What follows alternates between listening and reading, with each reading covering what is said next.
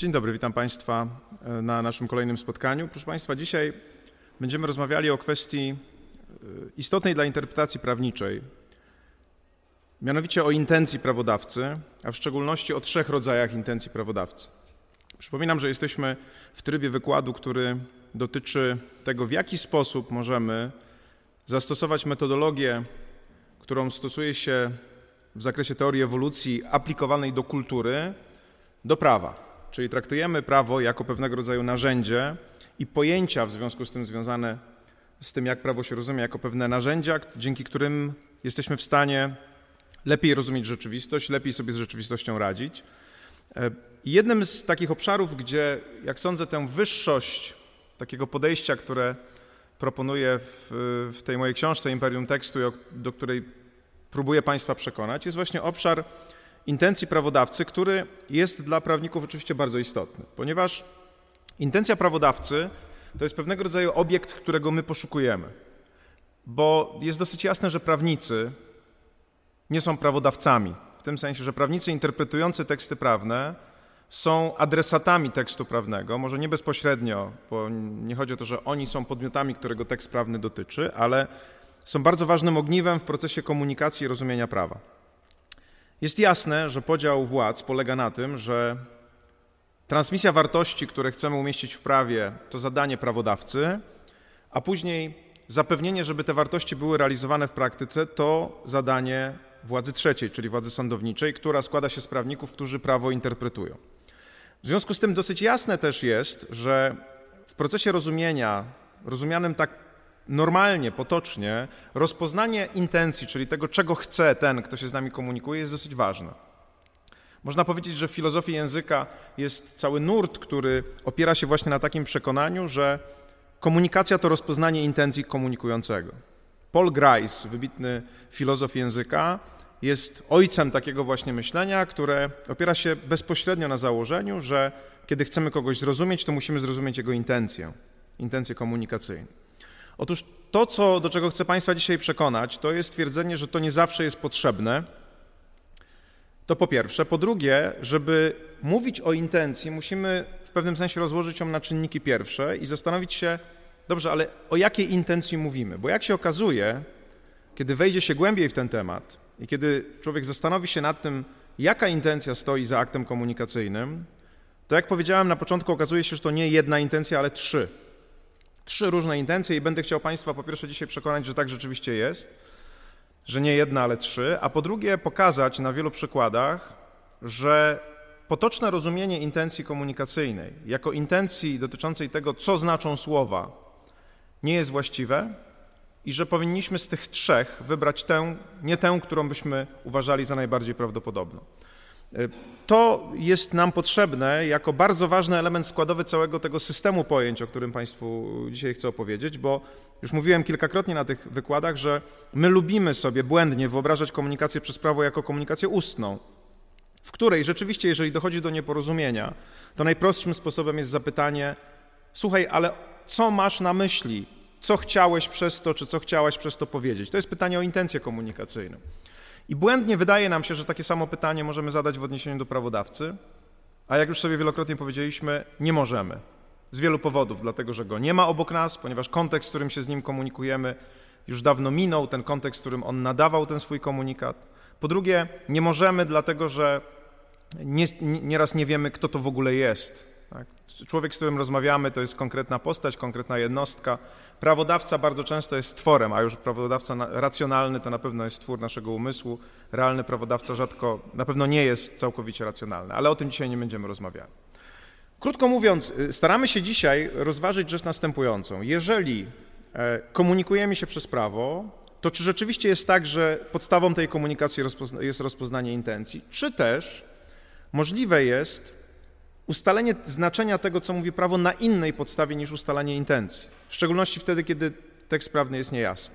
Czyli wracamy do tego pytania, czy intencja, czy konwencja, czyli czy, czy do pytania, kto jest panem języka prawnego, kto jest panem znaczeń, czy ten, kto mówi, czy raczej społeczeństwa, więc jego praktyki językowe, i czy kiedy mamy wątpliwość dotyczącą tego, jak mamy rozstrzygnąć znaczenie, powinniśmy sięgnąć do myślenia intencjami czy myślenia konwencjami, czyli do tego, co kto miał na myśli, czy raczej co normalnie w takim kontekście znaczą słowa, którymi się posługujemy. To jest o tyle doniosłe, że w zależności od tego, czy przyjmiemy kon koncepcję intencjonalną, czy tę nieintencjonalną, wynik interpretacji może być różny, a jeżeli wynik interpretacji jest różny, no to po prostu efekt stosowania prawa jest różny. Dlaczego mm, w ogóle mówię o trzech rodzajach intencji, a nie o jednej intencji? Mianowicie pomocna w rozstrzygnięciu tego, ile jest tych intencji i jakie są rodzaje, jest teoria aktów mowy. Teoria aktów mowy to jest taka teoria bardzo pomocna e, prawnikom, do której będę wielokrotnie wracał, która powstała mniej więcej w połowie XX wieku jako efekt tak zwanej filozofii języka potocznego. Wcześniej ideą tych, którzy zajmowali się językiem, tak, taką ideą przewodnią było w pewnym sensie odkrycie, ustalenie, wyprodukowanie języka idealnego, języka absolutnie ścisłego, precyzyjnego. To między innymi chciała wytworzyć nauka po to, żeby jak najbardziej precyzyjnie opisać, opisać świat. Y, wizją takiej, takiego języka zaraził, można powiedzieć, nas, Europejczyków, ale nie tylko Ludwik Wittgenstein, który w swojej pierwszej książce, tak zwany pierwszy Wittgenstein, czyli z pierwszego okresu swojej twórczości, w traktacie logiczno-filozoficznym przedstawił język jako pewien obraz świata i oczywiście bardzo upraszczając, bo to najwybitniejsza, jak niektórzy mówią, książka filozoficzna XX wieku, przedstawił język jako pewien obraz rzeczywistości, który może być doprecyzowany, który może być idealnym obrazem rzeczywistości i w ten sposób, można powiedzieć, zachęcił tych, którzy tworzą język naukowy, ażeby szukali tego idealnego, precyzyjnego języka. Oczywiście to poszukiwanie wyglądało jak poszukiwanie świętego grala. Bardzo trudno jest taki język stworzyć, bardzo trudno jest takim językiem opisać rzeczywistość.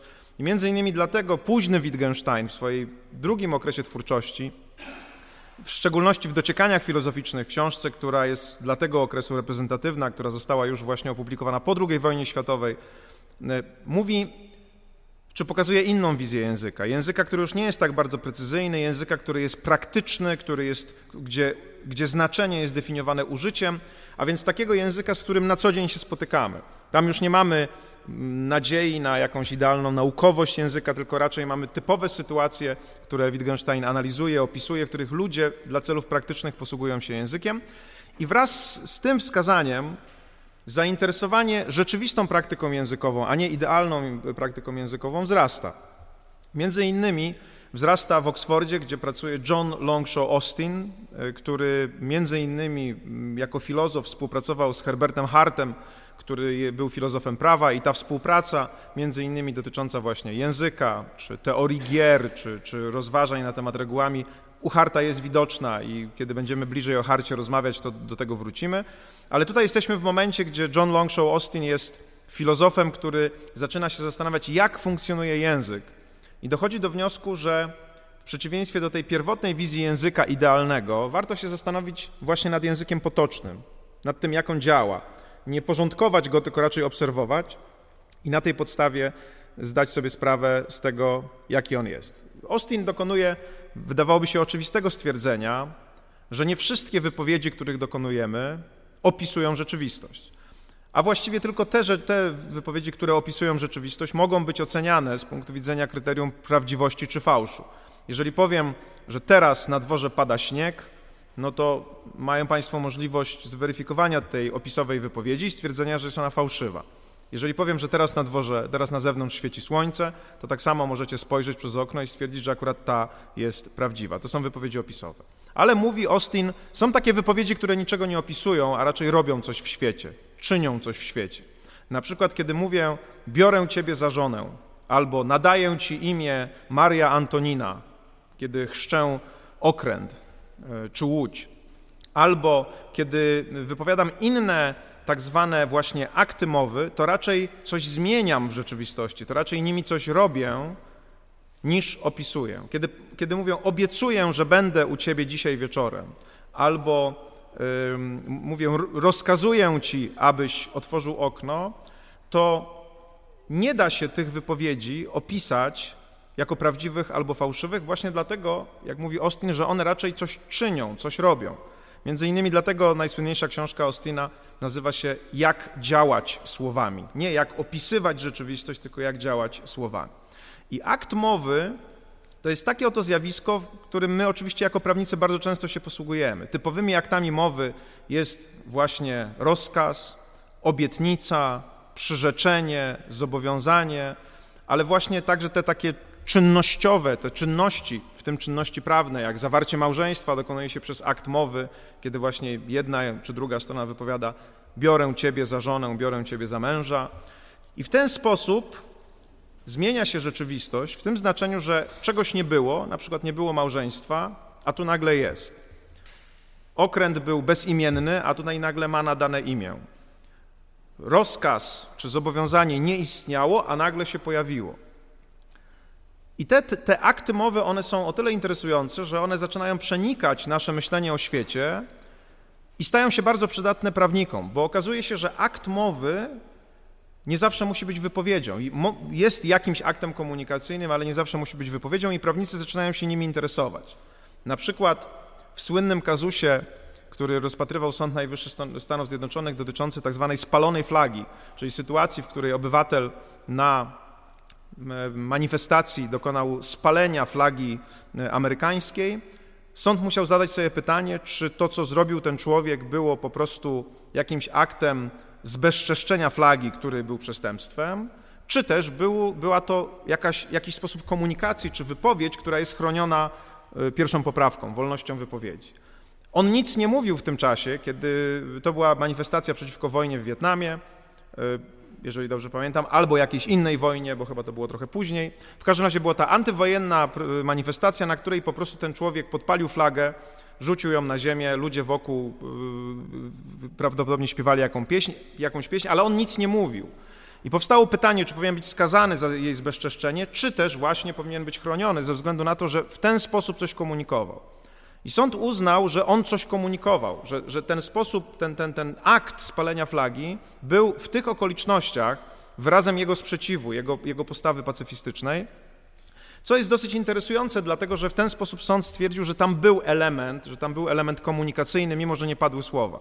Ale my wiemy o tym, że tak może być, e, kiedy mówimy, że czasami milczenie oznacza zgodę, prawda? Też mamy wtedy sytuację, w której nikt nic nie mówi, a jednak uznajemy, jak gdyby coś zakomunikował.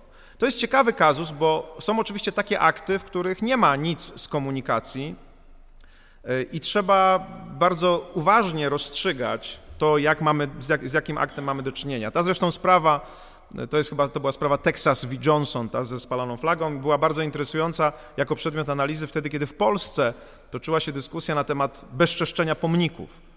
Znaczy na temat tego, czy na przykład e, owinięcie figury Chrystusa na krakowskim przedmieściu tęczową flagą jest obrazą uczuć religijnych, czy jest także jakimś zbezczeszczeniem tego pomnika, czy jest czymś innym.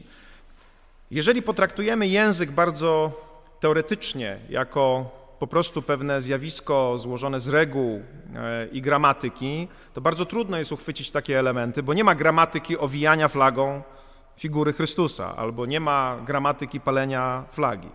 Natomiast jeżeli przejdziemy na to podejście bardziej praktyczne, które prezentuje John Longshaw Austin, zwracam Waszą uwagę, że to jest też przejście pomiędzy jedną a drugą dychotomią, o której mówiłem we wcześniejszych wykładach, czyli nie traktujemy języka jako gramatyki i struktury, tylko jako działanie, jako zdarzenie.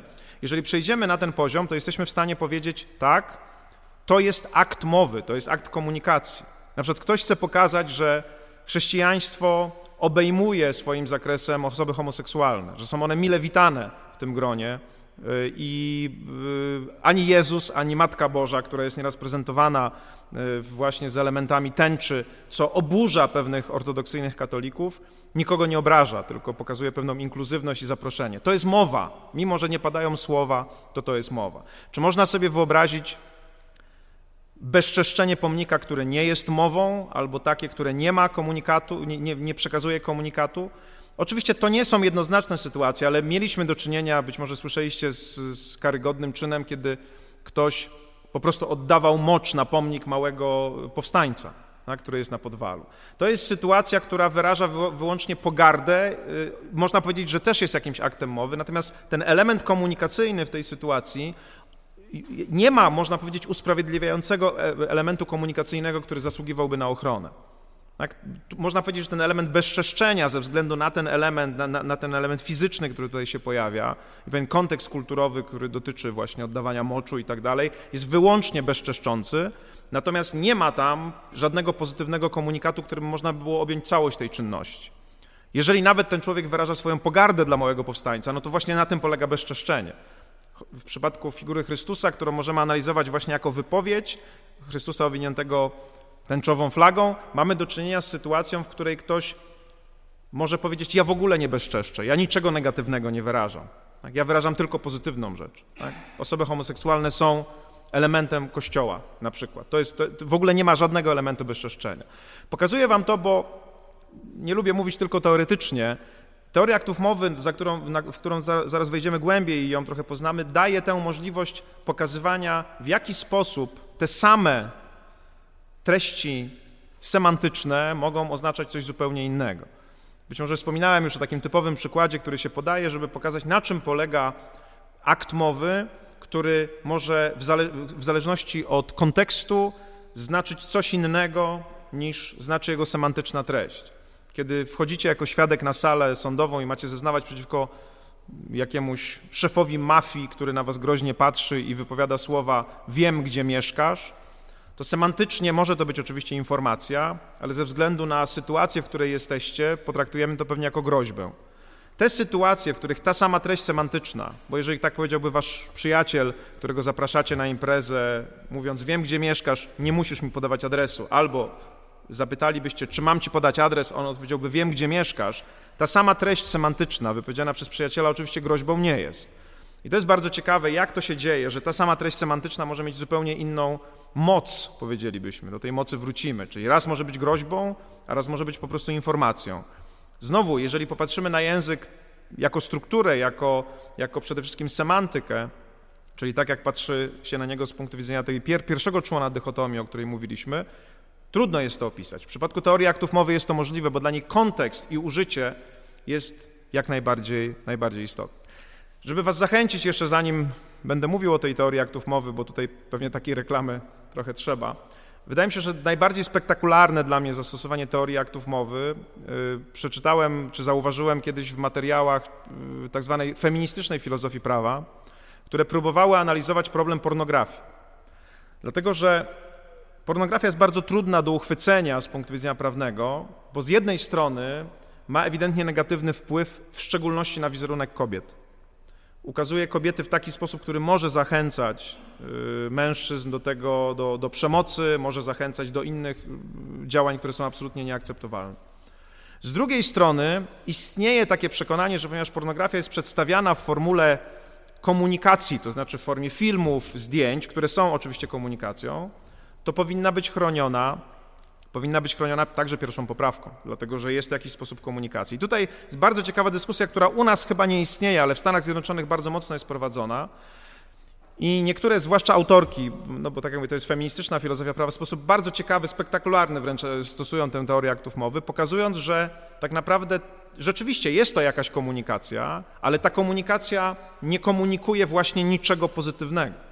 Tak? Tylko jest to komunikacja, która na przykład przedstawia kobiety w sytuacjach upodlenia, w sytuacji, która, która mm, zachęca do działania e, negatywnego czy karygodnego wobec kobiet. Więc paradoksalnie pokazują, że znowu pewna komunikacja, która odbywa się najczęściej bez słów, tylko poprzez obraz, stanowi pewien sposób mówienia czegoś o kobietach. A to są bardzo ciekawe analizy, które, które dzięki właśnie teorii aktów mowy są możliwe, bo teoria aktów mowy, jeszcze raz podkreślam, po, mówi, że komunikacja jest aktem, co więcej, aktem, który wcale nie musi zawierać słów, tylko jest jakimś sposobem przekazania jakiejś treści kontekstowym, w którym ten kontekst ma istotne, istotne znaczenie. To wszystko powoduje, że to odkrycie Ostina, że istnieją właśnie te akty mowy, które nas zmuszają do takiego myślenia praktycznego, ak, takiego aktowego, punktowego, traktującego z, słowa wypowiedzi jako zdarzenia, że to wszystko jest bardzo interesujące. I pozwólcie, że teraz powiem Wam kilka słów na temat tego, czym jest ten akt mowy i z czego on się składa. Akt mowy jest rzeczywiście pewnym zdarzeniem, które ma miejsce w czasie i przestrzeni, Zwróćcie uwagę od razu na to, że, czy przypomnijcie sobie kolejną dychotomię, o której mówiłem, różnicę między mową i pismem, że ze względu na to, że akt mowy dzieje się w konkretnym miejscu i w konkretnym czasie, musimy być bardzo tutaj wrażliwi na to, czy mówimy o aktach mowy mówionych, czy aktach mowy y, pisanych, bo y, zupełnie inaczej będą wyglądały analizy kontekstowe dotyczące tego aktu mowy mówionego i aktu mowy pisanego. W szczególności problem polega na tym, że treść semantyczna odrywa się od momentu wypowiedzi, płynie przez czas i gdzieś się realizuje w innym momencie.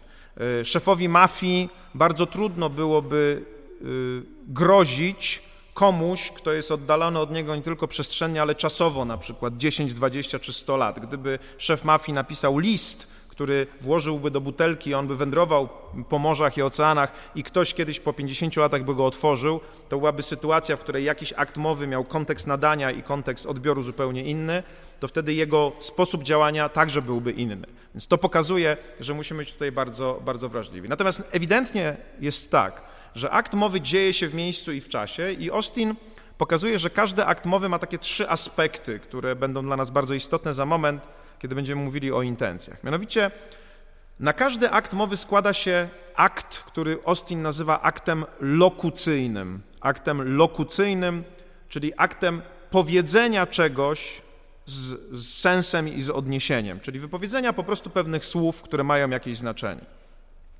W naszym przykładzie z, maf- z szefem mafii, który siedzi na sali sądowej, wypowiedzenie słów wiem, gdzie mieszkasz będzie aktem lokucyjnym, i dokładnie taki sam akt lokucyjny wypowie wasz przyjaciel, którego zaprosicie na imprezę, zapytacie, czy, czy ma wam, macie mu podać adres, a on powie, wiem, gdzie mieszkasz. Akt lokucyjny będzie dokładnie taki sam. Ale ze względu na kontekst, na osobę, która wypowiada te słowa, drugi aspekt aktu mowy, czyli akt illokucyjny, akt illokucyjny będzie już inny. Akt lokucyjny to treść semantyczna, akt illokucyjny to moc, można powiedzieć, to, to, to pewnego rodzaju doniosłość tego, co zostało powiedziane. W przypadku szefa mafii aktem illokucyjnym będzie groźba, w przypadku waszego przyjaciela aktem illokucyjnym będzie po prostu stwierdzenie. Jest jeszcze trzeci element aktu mowy, który nazywa się aktem perlokucyjnym. To jest akt wywołania pewnych skutków w rzeczywistości tym, co się powiedziało.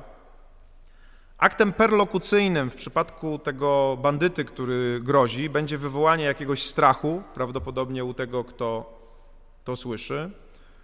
Aktem perlokucyjnym w waszej głowie, w sytuacji, w której przyjaciel mówi, wiem gdzie mieszkasz, będzie pewne uspokojenie, pewność, że on na pewno trafi. W wielu innych aktach mowy, które na przykład są rozkazami, aktem perlokucyjnym będzie wykonanie tego rozkazu. Jeżeli powiem otwórz okno, to dokonałem aktu lokucyjnego, czyli wypowiedziałem słowa otwórz okno. Jest to rozkaz ze względu na pewną hierarchiczność, która między nami na przykład istnieje. Efektem perlokucyjnym będzie otwarcie okna. I teraz te trzy akty są dla nas o tyle istotne, że po pierwsze już tutaj widać, w jaki sposób one mogą w zależności od kontekstu pracować. Ten sam, ta sama lokucja może dawać inną illokucję w zależności od, od sytuacji.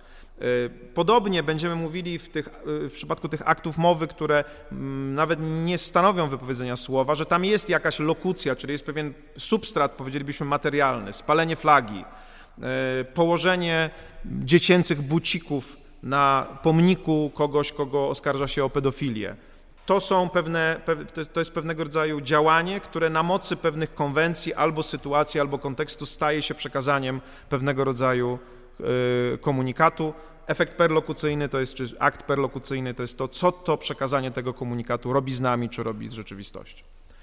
I teraz zwróćcie uwagę, że jeżeli mamy trzy rodzaje aktów, czyli akt lokucyjny, to co mówię, akt illokucyjny, to co robię moim mówieniem, w sensie w sensie mocy pewnej, czyli rozkazuję, obiecuję, grożę i to, co się wydarza na skutek tego, co zrobiłem, czyli akt perlokucyjny, to możemy przypisać do tych aktów trzy intencje. Taka jest, taka jest w każdym razie teza, którą ja staram się stawiać w tej mojej książce, mianowicie, że jeżeli mamy trzy rodzaje aktu, to możemy sobie wyobrazić, że mamy trzy rodzaje intencji. Mamy intencję lokucyjną, czyli intencję powiedzenia czegoś y, z jakimś sensem i odniesieniem. Mamy intencję illokucyjną, czyli intencję dokonania pewnego rodzaju czynu, na przykład wydania rozkazu, grożenia komuś, obiecania itd., tak itd. Tak I mamy intencję perlokucyjną, czyli intencję wywołania pewnych skutków w rzeczywistości. I teraz normalnie jest tak, w tak zwanych udanych, czy jak mówi Austin, szczęśliwych e, aktach mowy, czyli takich, które się udają, że wszystkie te akty trzy są dokonywane i wszystkie trzy intencje mają miejsce i co więcej, one ze sobą są w jakimś sensie połączone.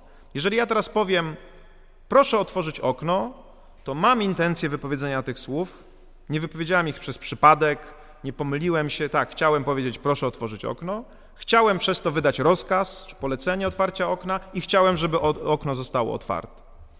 Jeżeli policjant ściga was na ulicy i woła stój, bo strzelam, to wypowiedzenie słowa stój jako rozkazu jest także aktem mowy, który ma trzy aspekty i przypisane mu są trzy intencje.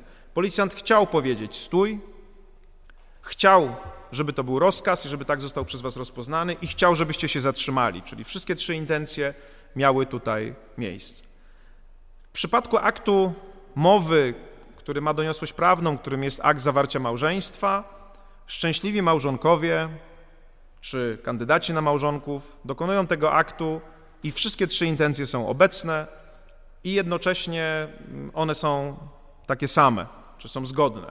Czyli kiedy wypowiadają słowo biorę, zdanie, biorę ciebie za żonę, biorę ciebie za męża, mają intencję wypowiedzenia tych słów, przez wypowiedzenie tych słów chcą zawrzeć związek małżeński, czyli chcą, żeby to miało pewną moc, i jednocześnie chcą żyć długo i szczęśliwie i chcą korzystać z wszelkiego rodzaju benefitów, które są związane z prawnym aspektem małżeństwa.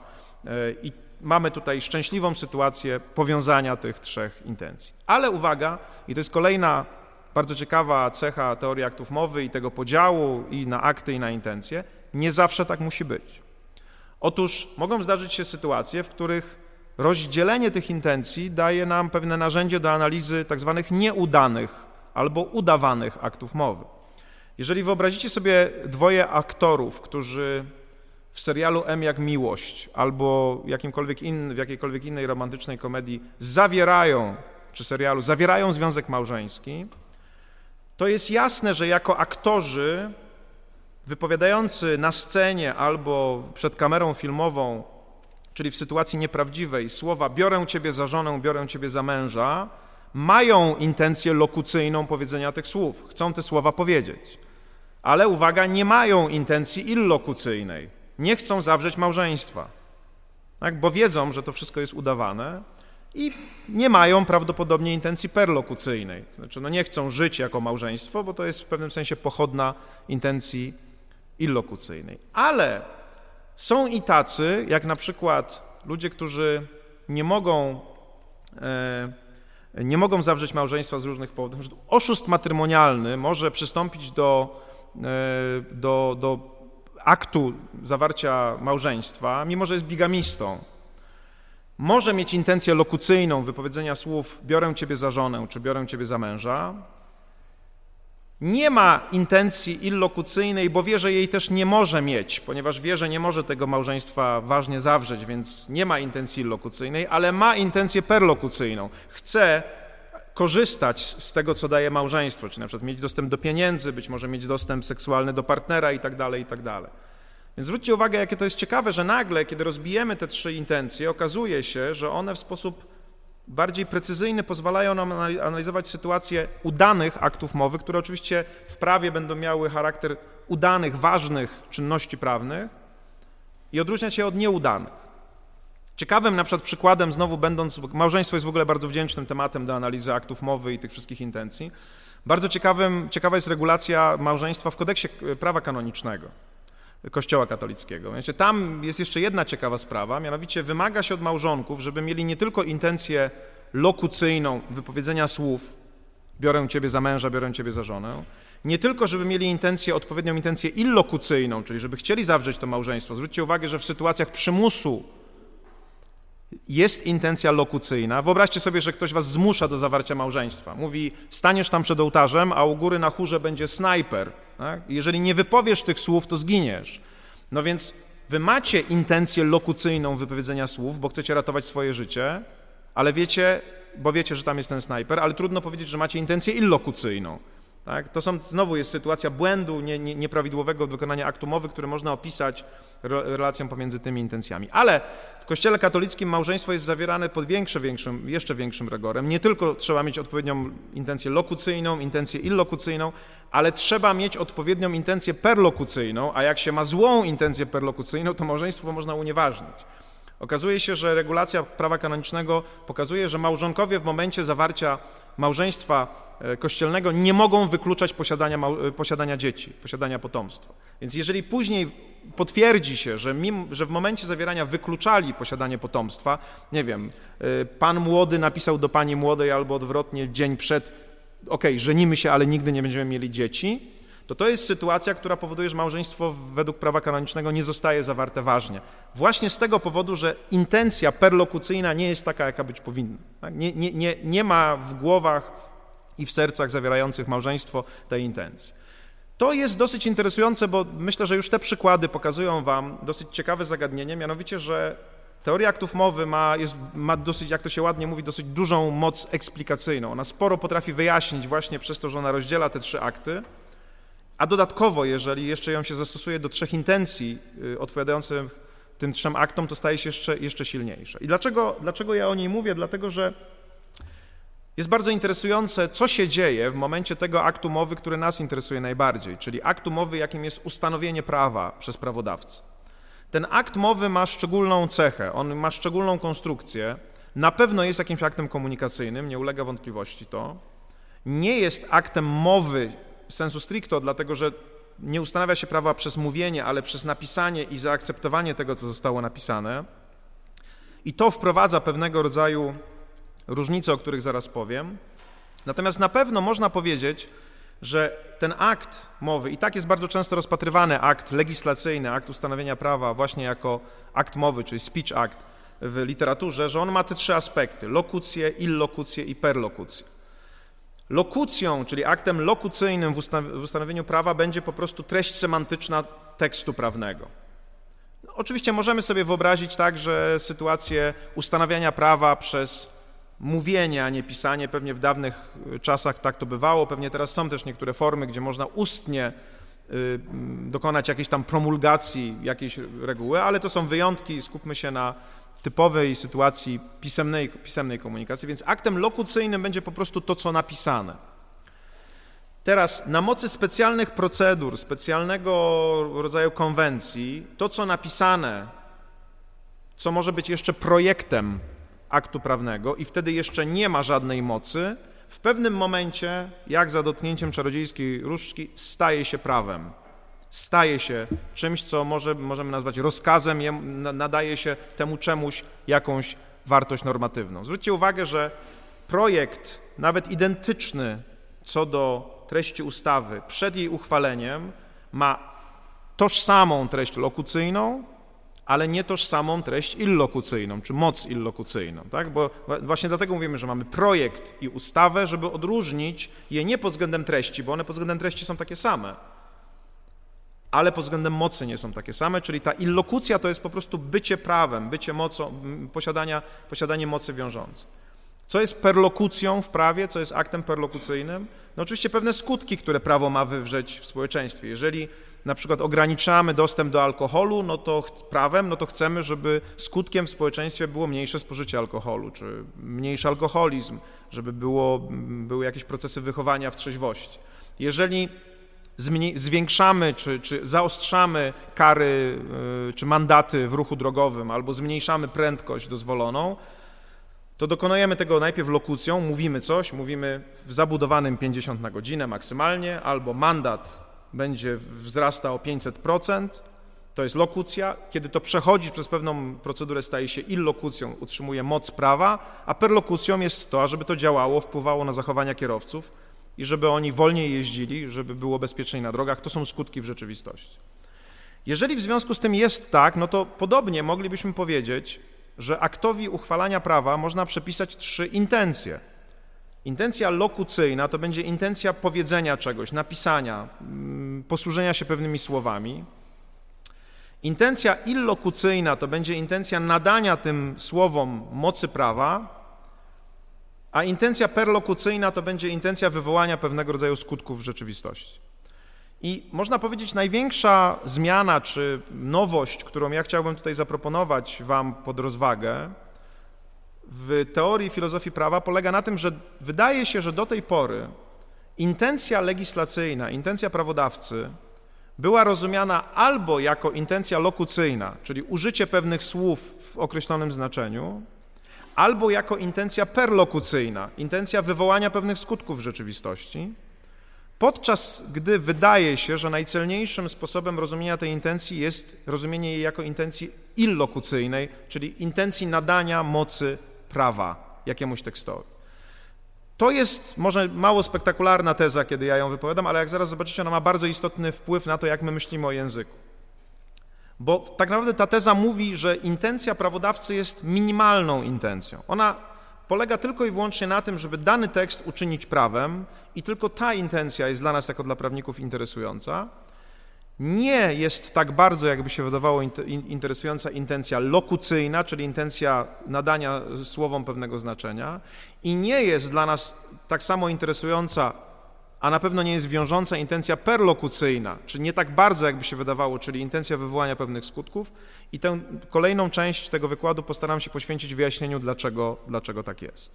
Otóż, jak Wam powiedziałem, w normalnym mówieniu wszystkie trzy akty i wszystkie trzy intencje są bardzo ściśle ze sobą powiązane. Policjant, który mówi stój, ma intencję lokucyjną, illokucyjną i perlokucyjną, taką, jaka danemu aktowi odpowiada. W nie, nieudanych aktach mowy, czy w jakichś takich dziwnych aktach mowy, tak jak powiedziałem, może nie być jakiejś intencji, albo może ona mieć inny charakter. Najdziwniejszy przypadek, jaki znalazłem, ale w celach rozrywkowych mogę Wam o nim powiedzieć, wydaje mi się, że on jest bardzo ciekawy. Jest taki film, z, w którym główną rolę gra Eddie Murphy, który jest, już nie pamiętam, albo prawnikiem, albo jakimś sprzedawcą, albo biznesmenem, który strasznie dużo gada i wszystkich denerwuje tym swoim gadaniem. I te, idea tej komedii polega na tym, że nagle jakaś siła wyższa, Bóg albo absolut mówi mu, że w tym momencie zaczyna się odliczanie tysiąca słów, które ma wypowiedzieć.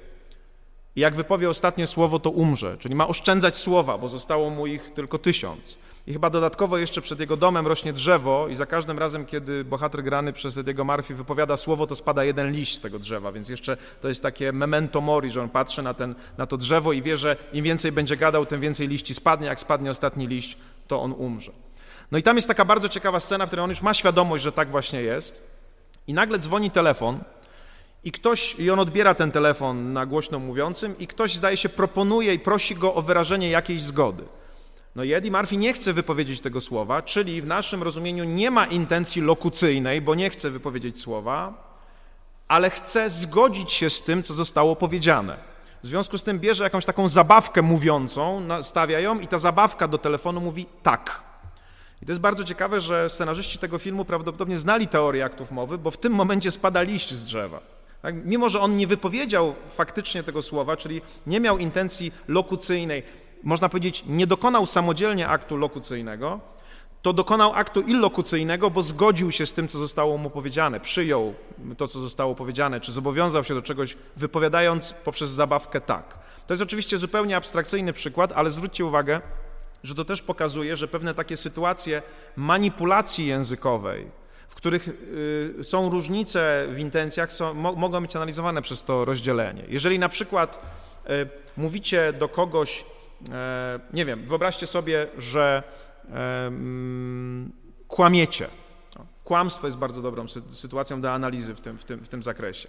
E, macie intencję lokucyjną bardzo często, kiedy kłamiecie, no bo chcecie wypowiedzieć te słowa, ale coś, in, coś dziwnego się dzieje z illokucją i z perlokucją. Na przykład w ironii, w ironii sytuacja wygląda w taki sposób, że mówicie komuś, kto wygląda fatalnie, no pięknie dzisiaj wyglądasz prawda? Więc na poziomie lokucji wypowiadacie pewne słowa, które normalnie powinny zamienić się w illokucję, która będzie miała charakter pochwały, komplementu. Natomiast dziwnym trafem, nie wiadomo do końca dlaczego, wypowiedzenie tego w kontekście ironicznym zamienia się w przeciwieństwo tej illokucji. To jest zganienie, prawda? Czyli nagle słowa, które normalnie są wykorzystywane do pochwały, te same słowa, ze względu na tembr głosu, intonację, może okoliczność, zamieniają się mocą z czymś, co jest zupełnie przeciwstawne. To, to, tak jak mówię, pokazuje bardzo ciekawe, ciekawy aspekt i tę moc wyjaśniającą teorii aktów mowy i tych trzech aspektów. Ale wracając do prawa, tam też ta moc istnieje i też bardzo dużo rzeczy można wyjaśnić. Ale najpierw trzeba się przyjrzeć temu, jak właśnie wygląda ten proces komunikacyjny przez prawo. I tu z kolei przypominam Wam o kolejnej z tych trzech dychotomii mowa-pismo, bo nagle okazuje się, że ta różnica, czyli sytuacja, w której analizujemy komunikaty językowe jako mówione albo jako pisemne, ma kluczowe znaczenie. Bo zobaczcie, proste pytanie. Kto ma intencję lokucyjną związaną z projektem aktu prawnego? Mamy tutaj co najmniej dwóch czy dwoje kandydatów. Otóż w przypadku pisania, zwłaszcza w przypadku ustanawiania aktu prawnego, najczęściej jest tak, że jeden pisze, a drugi akceptuje. Prawda? Czyli jest tak, na przykład, nie wiem, legislator w ministerstwie przygotowuje projekt ustawy, Następnie ten projekt ustawy zostaje zaakceptowany przez Radę Ministrów, która może ani słowa, ani litery w tym tekście nie poprawić.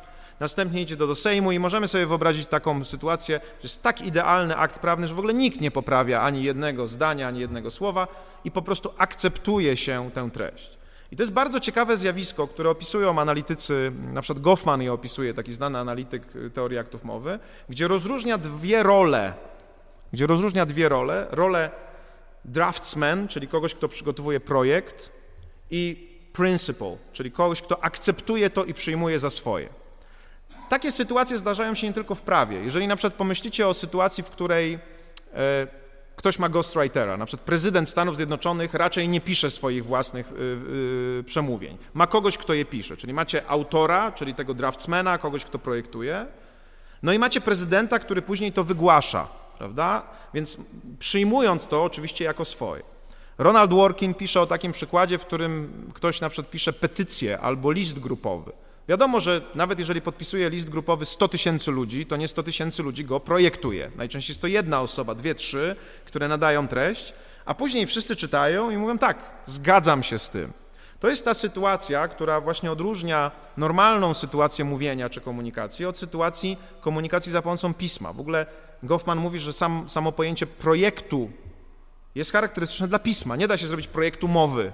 Tak? No można oczywiście sobie pomyśleć, ale no nie da się nad nim pracować, nie da się mowy zaprojektowanej komuś pokazać.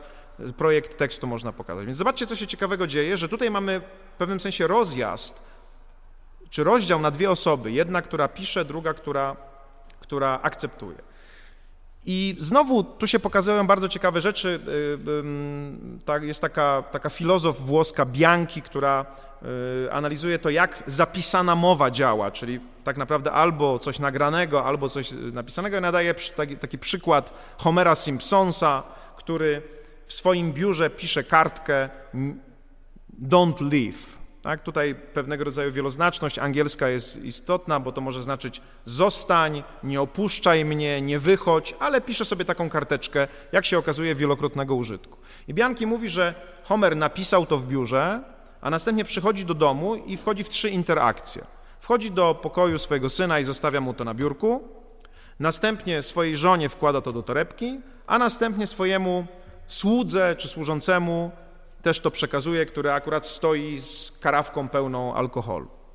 Dlaczego Bianki wymyśla taki ciekawy, czy ciekawy albo dziwny przykład? Bo mówi, zobaczcie, tutaj moment pisania tekstu, czyli tej, tej, tej, tej informacji don't leave, nie odchodź, nie opuszczaj mnie, to jest jeden moment czasowy, a później w innym momencie czasowym ktoś się posługuje tym tekstem. I co ciekawe, tutaj Bianki wskazuje, że może dochodzić do różnicy w intencji. Może być tak, że jak Homer pisał tę kartkę, to miał tylko intencję taką, żeby ją zostawić na biurku swojego syna. Ale później nagle okazało się, że są inne sytuacje, w której może ona mu się przydać, a więc miał tutaj intencję wydania rozkazu, no bo synowi może roz, rozkazać czy polecić, no ale żonie to już nie może rozkazać, żonę może poprosić. Okazuje się więc, że ten sam tekst, czyli ta sama lokucja posługi, posłużyła do dwóch illokucji. Najpierw do żądania czy rozkazu, a później do prośby. I jeszcze trzeci, trzecia ta sytuacja miała miejsce. Co więcej, tam jeszcze możemy mieć różne semantyczne znaczenia tego, co on w rzeczywistości powiedział. I Bianki mówi, zobaczcie, w tym momencie, kiedy zaczynamy się posługiwać pismem, sytuacja stworzenia komunikatu i sytuacja posłużenia się z komunikatem są zupełnie inne. I teraz jak to przełożymy na prawo, no to mamy sytuację właśnie, można powiedzieć, jeszcze bardziej skomplikowaną, bo tutaj Homer Simpson sobie sam napisał, a później sam się posłużył. Natomiast w prawie mamy, jak powiedziałem, do czynienia z tym, że ktoś inny pisze, a ktoś inny się tym tekstem posługuje. I tu pokazuje się już pierwsza różnica, mianowicie różnica między intencją lokucyjną a intencją illokucyjną. Bo nie ulega wątpliwości, że ten, kto pisze, kto jest projektodawcą, ma jakąś intencję lokucyjną, no bo używa pewnych słów, chce coś wyrazić. Ale ten, kto później jest tym pryncypałem, czyli patrzy na ten tekst, ma inną intencję, bo on nie pisze, on tylko akceptuje. Można powiedzieć, że ten, kto patrzy na to, ma oczywiście jakieś rozumienie tego tekstu. Pytanie brzmi, czy to jest takie samo rozumienie, jak rozumienie tego, kto pisał? Może być nieraz inne. To jest już pierwsza informacja, która pokazuje, że mamy wielość intencji lokucyjnych, bo możemy mieć intencję tego, kto pisał i jeszcze jakieś rozumienie tego, kto czyta, ale na pewno mamy intencję illokucyjną, czyli intencję nadania temu czemuś mocy prawa, którą z kolei projektodawca nie ma, bo on nie jest do takiej roli e, powołany. Legislator czy urzędnik w ministerstwie nie jest posłem, który może, może uczynić coś prawem, a poseł może uczynić coś prawem, jeżeli za tym zagłosuje. Więc zobaczcie, jak się ciekawie rozdziela sytuacja, w której projektodawca ma intencję lokucyjną niewątpliwie, a pryncypał, czyli ten, kto akceptuje ten tekst, ma intencję illokucyjną, bo chce z tego uczynić jakiś użytek i chce, żeby to stało się prawem. Tutaj jest bardzo ciekawa sprawa, bo jeżeli ktoś z Was uczestniczył w procesach legislacyjnych kiedykolwiek, to wie, że to wygląda dosyć zabawnie, bo w momencie, kiedy jest głosowana ustawa, to najczęściej na sali jest popłoch. Polega na tym, że ludzie patrzą na siebie i mówią, ale głosujemy za czy przeciw, ale głosujemy za czy przeciw, bo najczęściej po prostu, niestety taka jest smutna prawda, deputowani nasi nie znają tekstu. Wtedy idą za kierunkiem kogoś, kto jest sprawozdawcą, albo szefem komisji, któremu ufają, albo za poradą kolegi albo koleżanki z tego samego klubu, ale to oznacza, że oni bardzo często akceptują treść, nie znając jej. I, I to, zwróćcie uwagę, nie jest powód, dla którego uznalibyśmy, że ich czynność jest nieważna. Jeżeli podpiszecie umowę nie czytając jej, to nikt nie będzie słuchał, że ze względu na to, że nie znaliście jej lokucyjnej treści, moc illokucyjna, czyli wasze zobowiązanie nie istnieje. Tak? To, to, to, to, też jest bardzo ciekawe zjawisko, które pokazuje, że ta lokucja w pewnym sensie z punktu widzenia powstania illokucji nie jest konieczna. Tak? Po prostu, jeżeli akceptujecie, podpisujecie się pod umową, to nawet jeżeli nie znacie tego, jaka jest jej treść, dokonujecie aktu ilokucyjnego. Oczywiście są pewne sytuacje skrajne, działania w błędzie, w podstępie i tak dalej. Można je analizować na różne sposoby przy pomocy tej samej metodologii, ale mówimy o akcie y, ustanawiania prawa i sprowadza się to do tego, że z całą pewnością, żeby uchwalić prawo, trzeba mieć intencję illokucyjną, illokucyjną nadania mocy, czyli jak się podnosi tę rękę i wciska guzik, no to, to to jest pokazanie tej intencji. Natomiast może nie być w ogóle intencji lokucyjnej po stronie tego, kto akceptuje prawo.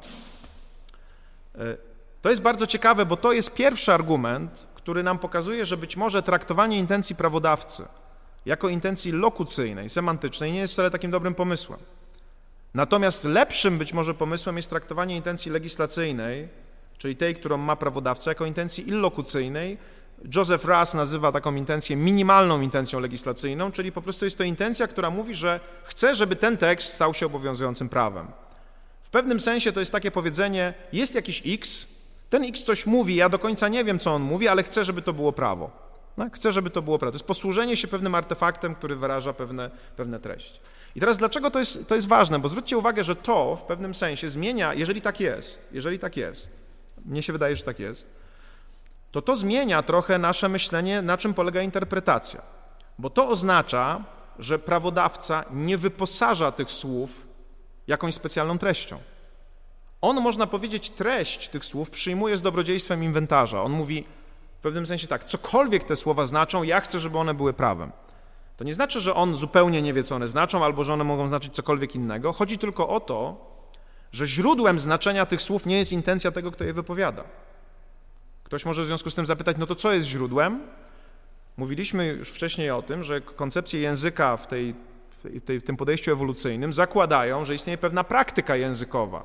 Ta praktyka złożona z linearzy. Ktoś kiedyś użył słowa, to słowo jest reprodukowane. Ktoś użył jakiegoś narzędzia językowego, mówiliśmy o tym, jest ono reprodukowane. Dlaczego? Dlatego, że przynosi pewnego rodzaju benefit, pozwala nam rozkazywać, pozwala nam uzyskiwać informacje, opisywać rzeczywistość. I jak mówi Millikan, którą się tutaj posłużyliśmy, wytwarza się funkcja właściwa, która jest znaczeniem tych słów, która jest niezależna od indywidualnego użytkownika. W starym dowcipie, który często przy tej okazji się opowiada, jak będziecie, dwóch Polaków jest na plaży w Kalifornii i jeden mówi, jak jest po angielsku rekin, a ten drugi odpowiada shark. Nie słyszę, shark, nie słyszę, shark krzyczy. I wtedy wszyscy uciekają z wody. Tak? To jest sytuacja, w której on nie miał, on miał intencję lokucyjną wypowiedzenia słowa shark, ale nie miał intencji illokucyjnej wydania ostrzeżenia. Dlaczego wydał ostrzeżenie? Bo to jest niezależne od jego intencji. Takie są po prostu praktyki językowe, że jeżeli ktoś na plaży woła rekin, to ludzie uciekają z wody. To jest niezależne od intencji. Nawet jeżeli intencji nie było, to to, to się dokonało. Więc nagle zobaczcie, co się nam kształtuje. Okazuje się, że możliwy jest proces komunikacyjny, w którym ktoś swoją minimalną intencją obejmuje pewien tekst i mówi: Ten tekst jest napisany w języku polskim, on na mocy praktyk językowych, które u nas funkcjonują, coś znaczy, bo to nie jest jakiś bełkot, tylko to są jakieś normalne zdania. I ja chcę, żeby to coś stało się prawem. Poziom mojego rozumienia tego, co to coś mówi, jest w pewnym sensie nieistotny, bo ja mogę być wybitnym polonistą, który rozumie każde słowo i znaczenie tego słowa, a mogę być prostym posłem, który tego nie rozumie. Nie ma to żadnego znaczenia. Moje podniesienie ręki, zaakceptowanie uczyni to coś prawem.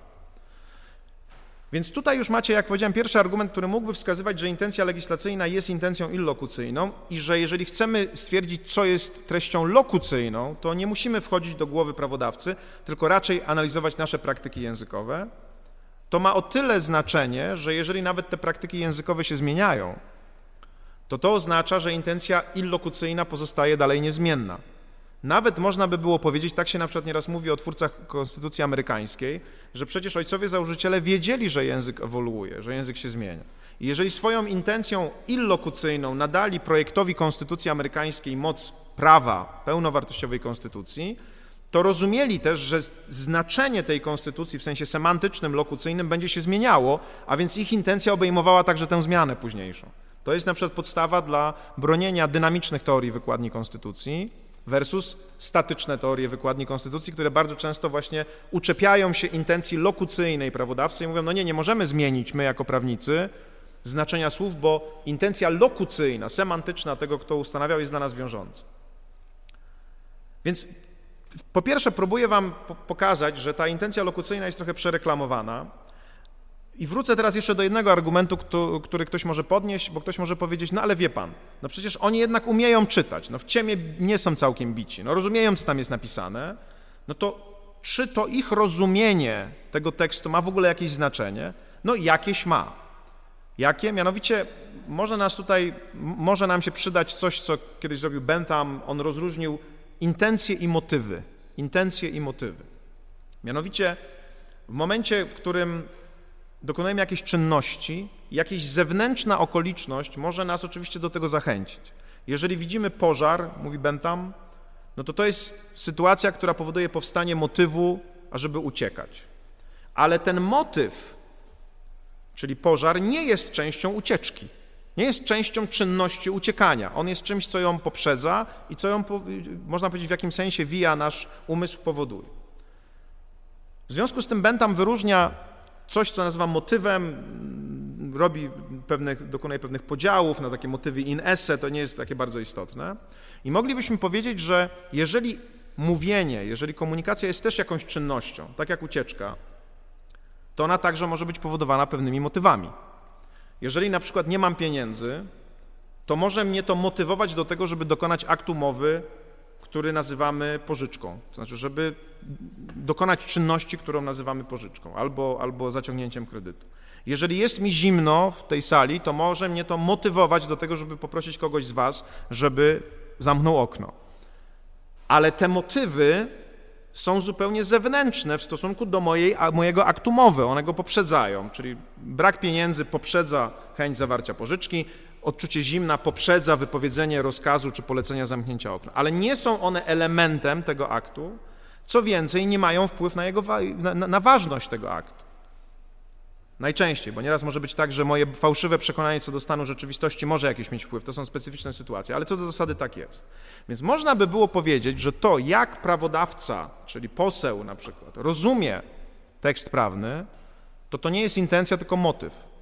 Tak? On patrzy na ten tekst i mówi: OK, z tego te wydaje mi się, że ten tekst znaczy X, i to powoduje, że ja mogę za nim zagłosować. Tak? Ale samo zagłosowanie i wyrażenie pewnej intencji może być już zupełnie pozbawione tego elementu. Co więcej, my tego nie wiemy, z jakiego powodu on zagłosował. Może w ogóle nie przeczytał, na przykład zdanie źle przeczytał i tam była partykuła nie, a ja mu się wydawało, że tam jest twierdzenie. Tak?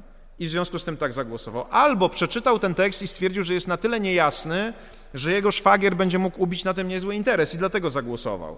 Tak? To też jest jakiś motyw, Chodzi o to, że różnorodność, i tu przechodzimy do kolejnego problemu, różnorodność tych intencji lokucyjnych, czyli różnorodność rozumień tekstu, różnorodność czy poziom, na jakim się go zrozumiało, fakt, czy, pytanie, czy w ogóle go czytano, czy nie, czy tylko za nim zagłosowano.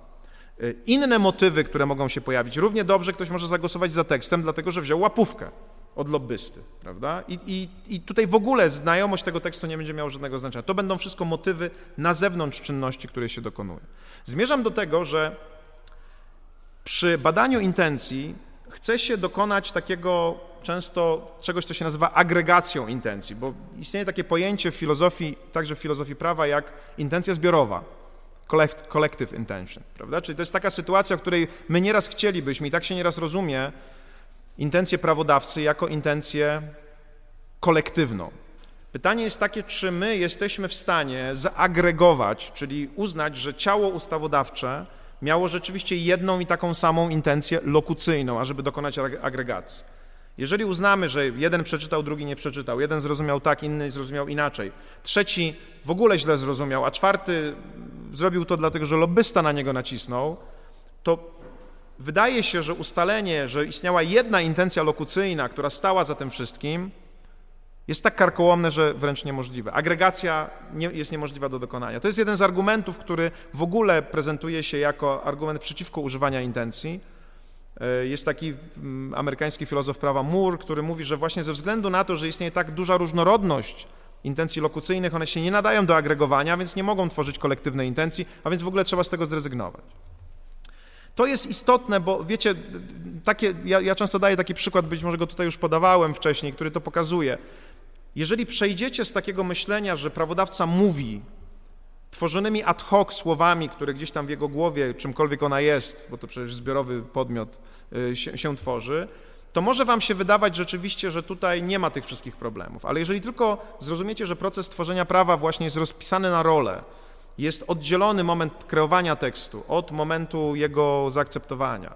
Kiedy sobie uświadomicie, że ten, kto pisze, najczęściej nie głosuje i odwrotnie, to nagle zdacie sobie sprawę, że tutaj jest wiele miejsca na, na, na bardzo ciekawe zjawiska. Tak jak mówię, ja daję zawsze taki przykład, wyobraźcie sobie, że żyjecie w skrajnie mm, ortodoksyjnym katolickim kraju, w którym nagle posłowie skrajnie ortodoksyjnej katolickiej partii uznają, że zamiast uchwalać normalną konstytucję, po prostu wezmą dekalog i dekalog będzie konstytucją. No i teraz ta sytuacja jest sytuacją, która dobrze oddaje to, o czym tutaj mówimy. To znaczy, mamy gotowy tekst, co więcej, tekst, który już funkcjonuje w rzeczywistości od wielu, wielu setek, tysięcy lat, i mamy nagle decyzję, żeby nadać mu nową moc, bo on oczywiście jakąś moc ma. On ma swoją treść lokucyjną. Treść dziesięciu przykazań jest zapisana w języku, jest to treść lokucyjna ma jakąś moc illokucyjną, ale nieprawną, bo jest y, dokumentem, który stanowi element tradycji religijnej i dla tych, którzy tę religię wyznają, on może mieć moc normatywną, ktoś może czcić ojca i matkę swoją właśnie dlatego, że czwarte przekazanie mu to nakazuje, ale nie ma mocy prawnej. No ale nagle parlament ortodoksyjnego katolickiego kraju podejmuje uchwałę, żeby dziesięć przykazań stało się konstytucją. Co się wtedy dzieje tak naprawdę? Można zadać następujące pytania. Czy zmienia się treść lokucyjna? Zawsze, zawsze daję ten przykład o tym pośle, który właśnie uważa, że nie cudzołóż to jest zakaz zdradzania tylko w cudzym łóżku, prawda, a nie w swoim własnym. Czy to coś zmienia, że poseł, który głosuje nad tym aktem mówi, a to fajnie, tak, jak będę zdradzał w swoim łóżku, to nie będę łamał tej, tej, tego, tego, tej regulacji. No nie, dlatego że jej treść lokucyjna, która została wytworzona także przez wieki interpretacji, jest sprzeczna z tym jego myśleniem. Czy w tej sytuacji, jeżeli taki poseł zagłosuje jednak z przekonaniem, że to nie cudzołóż oznacza zakaz zdradzania w cudzym łóżku, czy to zmieni treść lokucyjną tego aktu?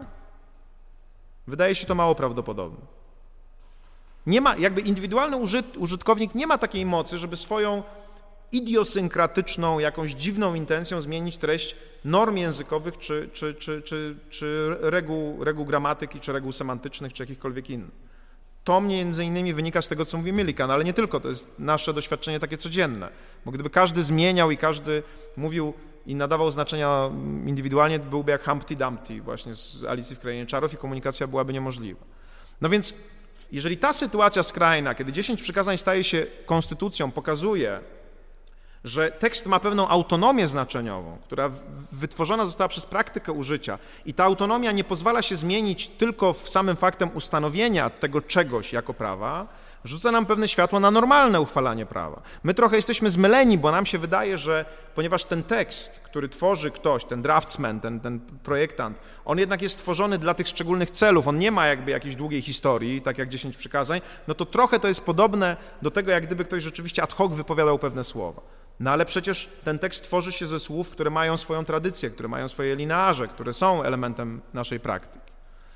Krótko mówiąc, wszystko wskazuje tu na to, że rzeczywiście ta intencja legislacyjna to jest tylko intencja illokucyjna. Ale jest jeszcze jeden kandydat, pamiętajcie. No jest jeszcze kandydat w postaci jest jeszcze kandydat w postaci intencji perlokucyjnej.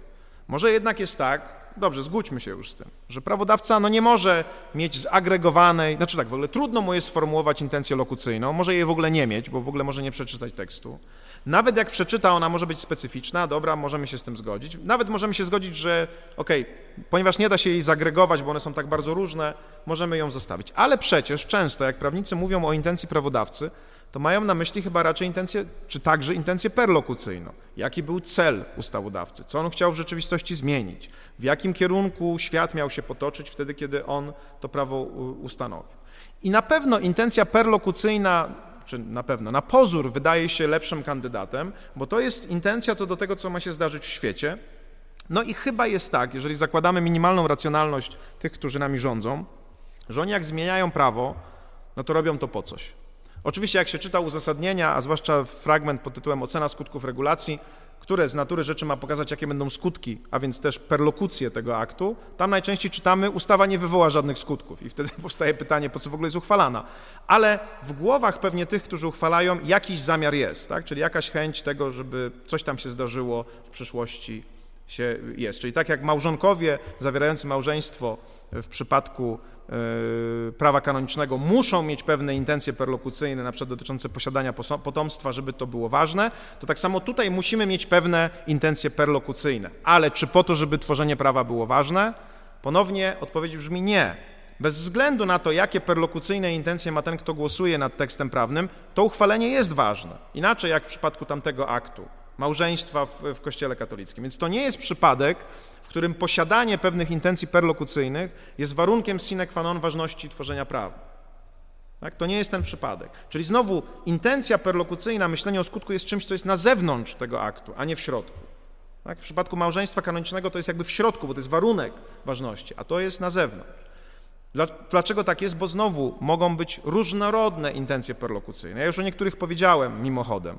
Jeżeli na przykład ktoś głosuje nad nowym prawem o ruchu drogowym, które, dajmy na to, nakazuje wożenie trzech gaśnic w samochodzie, bo jedna może się popsuć, albo nawet dwie mogą się popsuć, to może to robić z różnych powodów. Uczciwy poseł będzie tak robił, ponieważ uważa, że pożar jest niebezpieczny i dlatego dobrze, jak się ma trzy gaśnice, bo wtedy zawsze się czymś ugasi. Ale jeżeli czyjś brat prowadzi fabrykę gaśnic, tak, no to wtedy ta intencja perlokucyjna będzie zupełnie inna, bo będzie chciało się zagłosować nad tym po to, żeby brat miał większy zbyt, prawda? Bo jeżeli każdy kierowca będzie musiał kupić trzy, a nie jedną, to wiadomo, że to będzie boom, jeżeli chodzi o popyt na gaśnicy. I znowu prosty, przy... oczywiście tych intencji perlokucyjnych może być cała masa. Posłowie mogą się różnić co do tego, jakie będą skutki prawa, które wprowadzają. Jakie intencje perlokucyjne, pozwólcie, że zadam to pytanie, stały za uchwaleniem programu 500?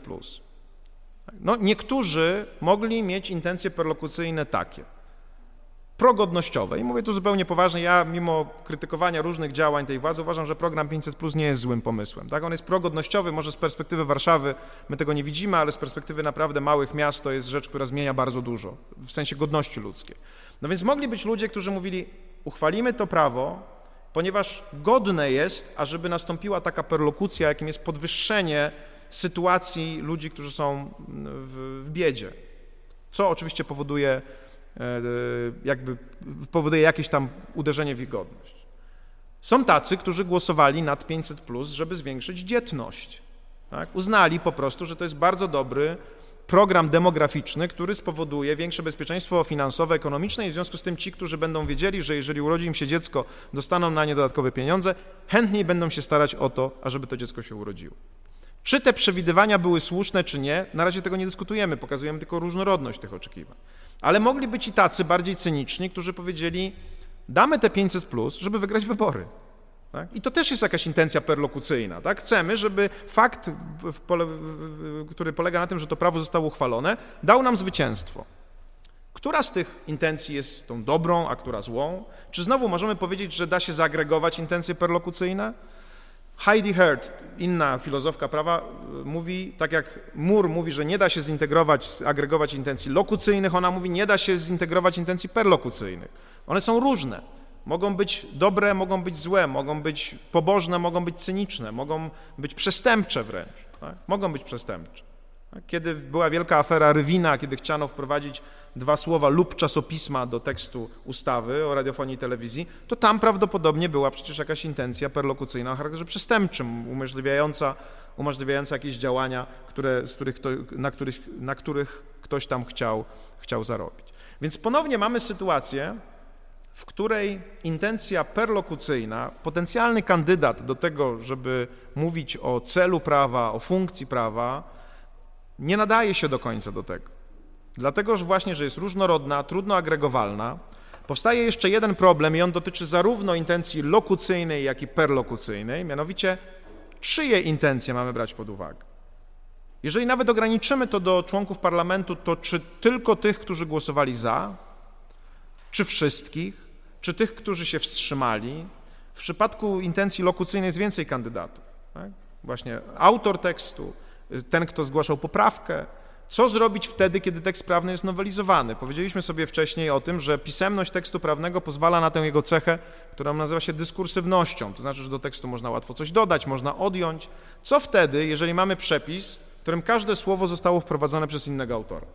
Czyja intencja lokucyjna ma decydować o tym, co on co on znaczy, albo czyja intencja perlokucyjna ma decydować o tym, co on ma zmienić w świecie, albo do czego my mamy dążyć jako interpretatorzy w zakresie tego, co ten tekst ma w świecie zmienić.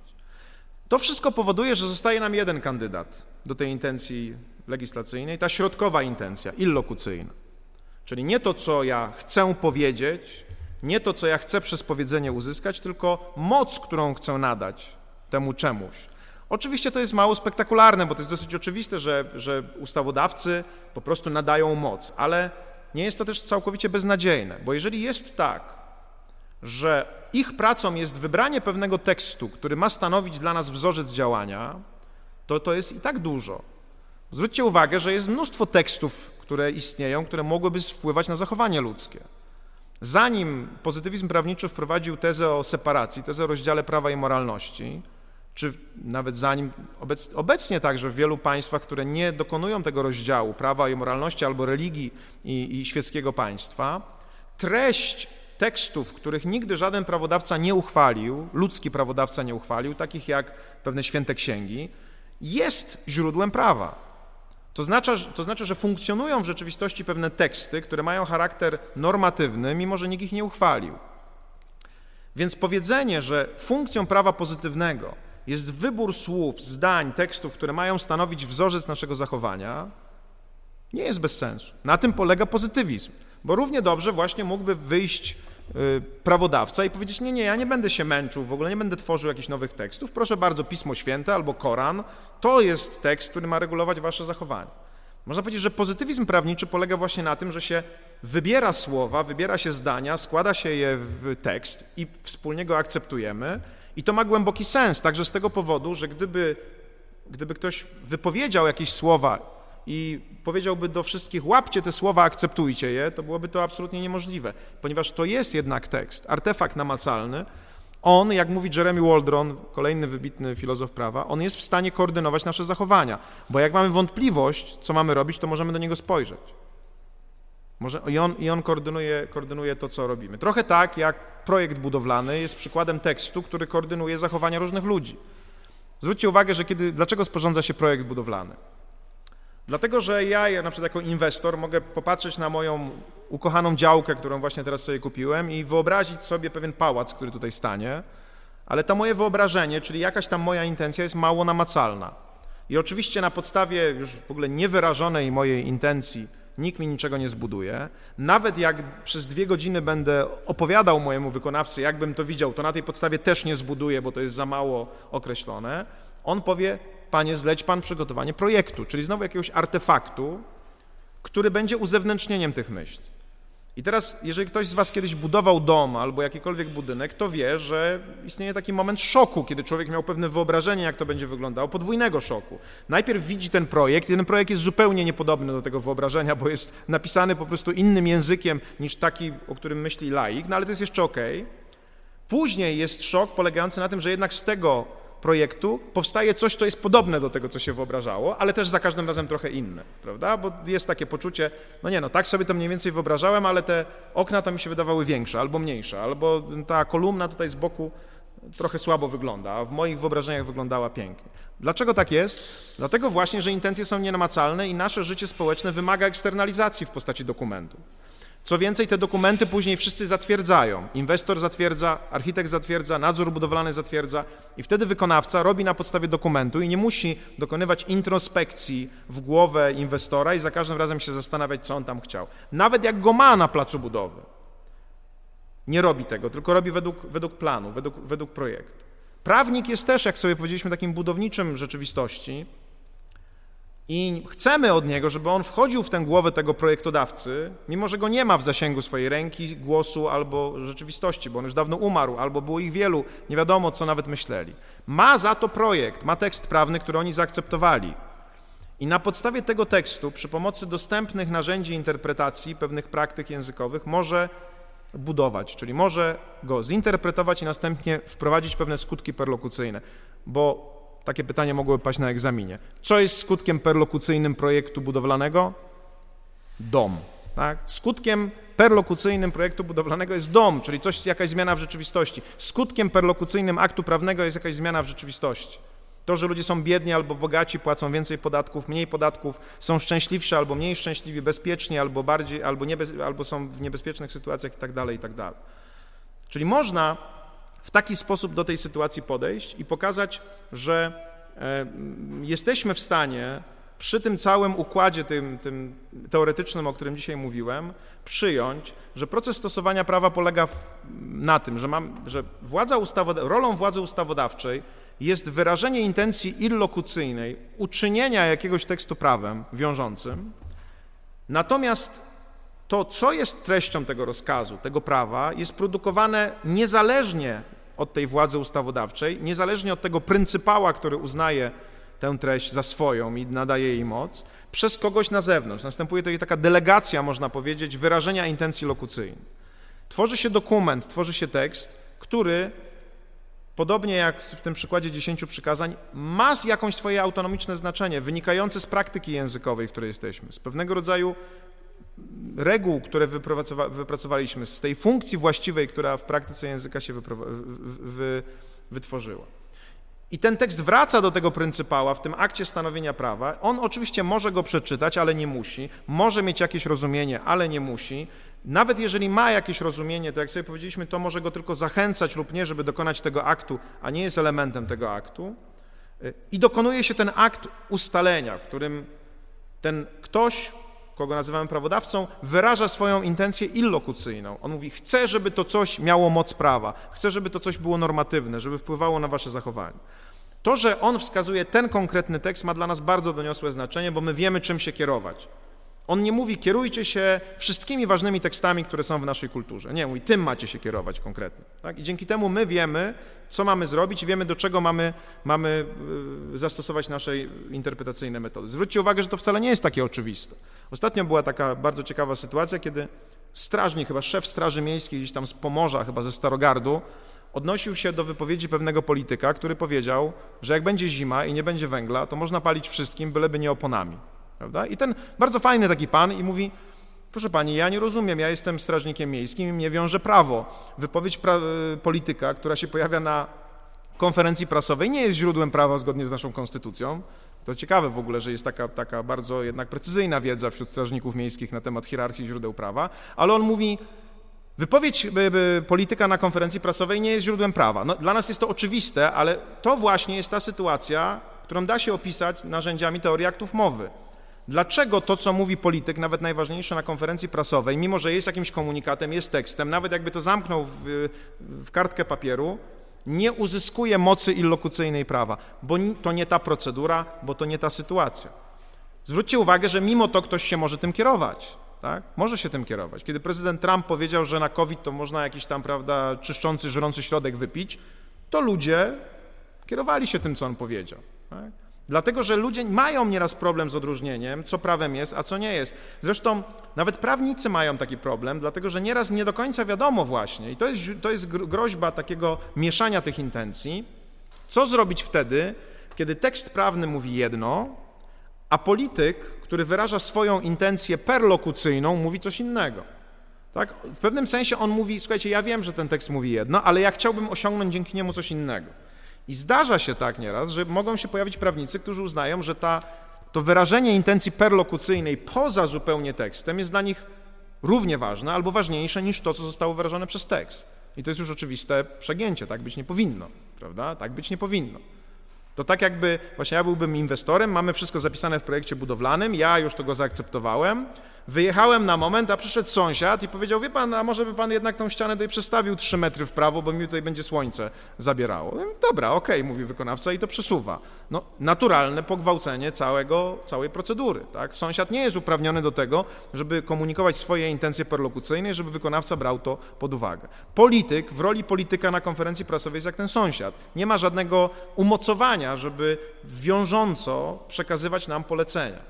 Tylko ten akt uznania aktu prawnego za wiążący jest wiążący. Na tym polega siła intencji illokucyjnej. Podsumowując, chciałem Was dzisiaj przekonać tymi różnymi przykładami, a przede wszystkim tą fantastyczną teorią, bo naprawdę, uwierzcie mi, teoria aktów mowy ma wiele pokładów, które są, są absolutnie fantastyczne jako narzędzie takie analityczne dla analizy właśnie wypowiedzi, działań komunikacyjnych całej tematyki ważności czynności mowy, która, czynności prawnych, która dla prawnika jest ważna, zjawisk kulturowych, właśnie takich jak pewne protesty, y, czy właśnie, tak jak powiedziałem, feministycznej filozofii prawa, analiza pornografii przy pomocy aktów mowy. Fantastyczna teoria, y, która ma wielką moc eksplikacyjną i starałem się Wam dzisiaj pokazać i na przykładach takich kulturowych czy popkulturowych, jak i na przykładach prawnych, jak zastosowanie tej teorii do tworzenia prawa, jakie może mieć skutki. I podstawowym skutkiem, dla którego, który chciałem osiągnąć, jest pokazanie, że takie potoczne przekonanie, że rolą prawnika jest odkodowanie intencji semantycznej, którą miał prawodawca, albo, czyli tej lokucyjnej, albo intencji perlokucyjnej, pewnych skutków, które chciał wywołać, nie jest właściwym podejściem. Oczywiście my możemy dyskutować trochę na temat tej perlokucji. Praktyka prawnicza idzie często za nią, próbując na przykład, ale wtedy ona jest właściwa, wtedy kiedy idzie za perlokucją wyrażoną w tekście. Na przykład preambuła może wyrażać pewne intencje perlokucyjne, prawda? Jak przeczytacie preambułę mojej ulubionej ustawy o przeciwdziałaniu alkoholizmowi i wychowaniu w trzeźwości, tam jest preambuła, która mówi, po co ją uchwalono. Tak samo preambuły aktów prawa unijnego, zwłaszcza dyrektyw, które są bardzo rozbudowane, one mogą wyrażać perlokucję, ale myślę, że rozumiemy się, że czym innym jest intencja perlokucyjna wyrażona w tekście od intencji perlokucyjnej wyrażonej na konferencji prasowej przez polityka, prawda? To jest zupełnie inna, inna sytuacja. Ale wracając do głównej myśli, chciałem was przekonać, że to potoczne przekonanie, że my mamy odkrywać, co chciał powiedzieć prawodawca, albo mamy się absolutnie kierować tym, co chciał zrobić, jest trochę mylące. To, co nami kieruje, to tekst. Stąd imperium tekstu. Tak? To, jest, to, jest, to jest ta podstawowa moc normatywna, z którą mamy do czynienia. A jak to się dzieje, że on nami kieruje? Otóż prawodawca daje wyraz swojej intencji illokucyjnej. Nadaje temu czemuś moc i dzięki temu my wiemy, co czytać, interpretować i według czego zmieniać rzeczywistość. To oczywiście wpływa na naszą pracę, bo ona jest trochę mniej pracą historyka, który właśnie musi tam analizować, co ten prawodawca chciał powiedzieć. Zwróćcie uwagę, że oryginaliści, czyli ci zwolennicy statycznej teorii wykładni konstytucji, właśnie to robią. Oni tam się cofają do tego momentu uchwalenia, y, analizują, co tam było w głowach tych, jakie tam były intencje, analizują także, jakie było publiczne znaczenie to jest ciekawe, że to podejście otwiera od razu drogę dla dynamicznej teorii wykładu. Dlatego, że jeżeli ja nie jestem już związany tą intencją lokucyjną, tylko ktoś mówi weź ten tekst i czyń cokolwiek ci powie, to to, co on mi mówi, może się zmieniać, jeżeli zmienia się praktyka językowa i zmienia się znaczenie, znaczenie y, języka w czasie, bo, bo uznajemy, że nasz język musi po prostu w innym, kierunku, w innym kierunku zmierzać. Więc są to doniosłe skutki. One zwiększają na pewno autonomię tekstu, zwiększają autonomię interpretatora, nie pozwalają w pełni prawodawcy kontrolować tego, co mówi tekst, ale też nie pozwalają zmieniać tego, co mówi tekst tak łatwo. Mnie się w ogóle wydaje, że ta idea, no bo właściwie jak tak pomyślicie o tym na pierwszy rzut oka, to dlaczego władza ustawodawcza ma być oddzielona od władzy sądowniczej? Prawda? Dlaczego król nie może jednocześnie ustanawiać prawa, a później go stosować? No my oczywiście wiemy, że rozdzielenie władzy, trójpodział władzy zapewnia pewne, pewne checks and balances, pewną kontrolę, ale być może jest też tak, że jeżeli ja produkuję prawo w formie tekstowej, to w momencie, kiedy jeden produkuje, drugi akceptuje, a trzeci interpretuje, to to jest sytuacja, w której obiektywizm tego tekstu stanowi e, szczególną wartość. Bo teraz, jeżeli ten, kto stworzył tekst, później miałby go interpretować, to istnieje większe ryzyko, że on będzie te słowa czytał przez swoje intencje lokucyjne, swoje intencje perlokucyjne, będzie je na, naginał. Naprawdę wydaje mi się, że to jest jeden też z powodów tego instytucjonalnego rozdzielenia. Właśnie chodzi o to, żeby władza ustawodawcza i władza sądownicza pisały do siebie listy, które są powszechnie znane i żeby można było dyskutować w miarę obiektywnie nad ich treścią, a nie tak, żeby ktoś, kto na przykład ustanowił prawo w roku 2000 i widzi w roku 2005, że ono nie za bardzo działa, wykrzywiał je tak, żeby działało lepiej, nie zmieniając jego treści, a wykrzywiał je swoimi intencjami lokucyjnymi czy perlokucyjnymi, które też się mogą zmieniać. Zwróćcie uwagę na przykład, co się dzieje z, z tekstem naszej konstytucji. Kiedy komuś przeszkadza, jest złą konstytucją, postkomunistyczną. Kiedy komuś pomaga, jest dobrą konstytucją i trzeba, jej, trzeba ją szanować. To jest sytuacja, w której tekst konstytucji się nie zmienia zupełnie. Zmieniają się intencje, które ją otaczają, w tym intencje perlokucyjne. Coś chce się osiągnąć taką interpretacją w pierwszym okresie, coś chce się osiągnąć innego w innym okresie. W związku z tym jest w tym chyba jakaś, jakiś sens, tak, tak mi się wydaje, ażeby skupić się na tym, co mówi tekst, żeby wypracować pewną teorię. Nie chodzi o to, żeby była teoria, bo myślę, że te argumenty są przekonujące, że oto tak działamy. Potrzebujemy obiektywnego artefaktu, jakim jest tekst, który stanowi, na którym się skupiamy jako strony pewnego procesu społecznego. Tak jak strony umowy skupiają się na tekście i akceptują go ostatecznie i to on decyduje o zobowiązaniach, a nie przede wszystkim ich intencje. Oczywiście one tutaj w przypadku umowy mają trochę większe znaczenie niż w przypadku prawa, ale, ale mimo wszystko to obiektywna treść umowy jest kluczowa. Można pewne wątpliwości przez odwołanie do intencji tłumaczyć. Po to to robimy, jak w projekcie budowlanym, żeby istniało uzewnętrznienie naszych intencji i żeby było można o tym rozmawiać, dyskutować i analizować to obiektywnie. Bo w przeciwnym razie istnieje zbyt duża przestrzeń dla subiektywizmu y, i istnieje zbyt duża przestrzeń dla promocji swoich indywidualnych preferencji. Jaki to ma związek z tym, o czym mówiliśmy do tej pory? Otwiera nam możliwość pokazania, że prawodawca nie jest panem znaczenia tekstu, że on wyznacza tekst, który ma być interpretowany, a następnie my, jako prawnicy, naszym zadaniem jest ustalenie jego znaczenia na podstawie praktyki językowej, ustalenie funkcji właściwej i ewentualnie stwierdzenie, że nasz język się zmienił, żeby lepiej odnosić się do rzeczywistości i w związku z tym nasze rozumienie tekstu prawnego też musi ulec zmianie.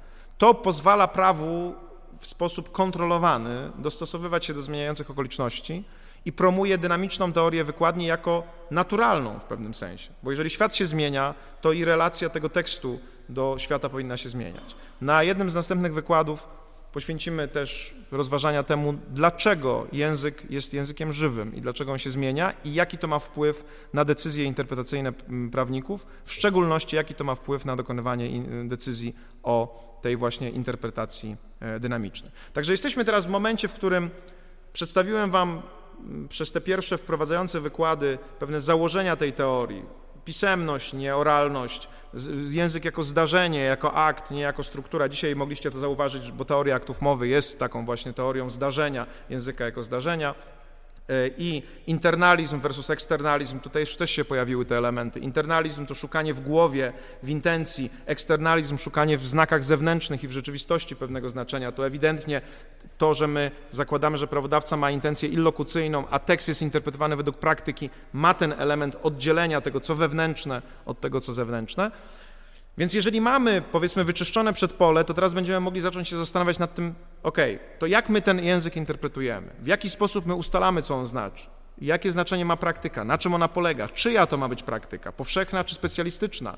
Y, w jaki sposób te wszystkie rozumienia różnych tekstów, różnych przepisów mają ze sobą y, współdziałać i tak dalej, i tak dalej. Więc poprzez usunięcie tej przeszkody w pewnym sensie, bo ja to tak traktuję, tego umiłowania intencji lokucyjnej albo skupienia na wielorakiej intencji perlokucyjnej, mamy teraz przedpole do tego, żeby opisać rolę prawnika jako kogoś, kto interpretuje ten tekst jako wyraz pewnej praktyki społecznej i podąża za tą praktyką. Oczywiście to jest wiele pytań, co to znaczy ta praktyka, jak za nią podążać, ale przynajmniej metodologicznie wyprowadziliśmy sobie e, te, to nasze myślenie na, na czyste pole. Czy są jakieś pytania dotyczące treści dzisiejszego wykładu? Cały czas liczę na te pytania. Mam nadzieję, że jednak kiedyś, nie wiem, może przy okazji Mikołaja na przykład pojawi się jakieś jedno chociaż pytanie, które spowoduje, że będę miał poczucie, że moje intencje lokucyjne, moje intencje illokucyjne, a w szczególności perlokucyjne, bo moją intencją perlokucyjną jest zmiana waszych umysłów i przekonanie was do czegoś, mają sens, że się dokonały.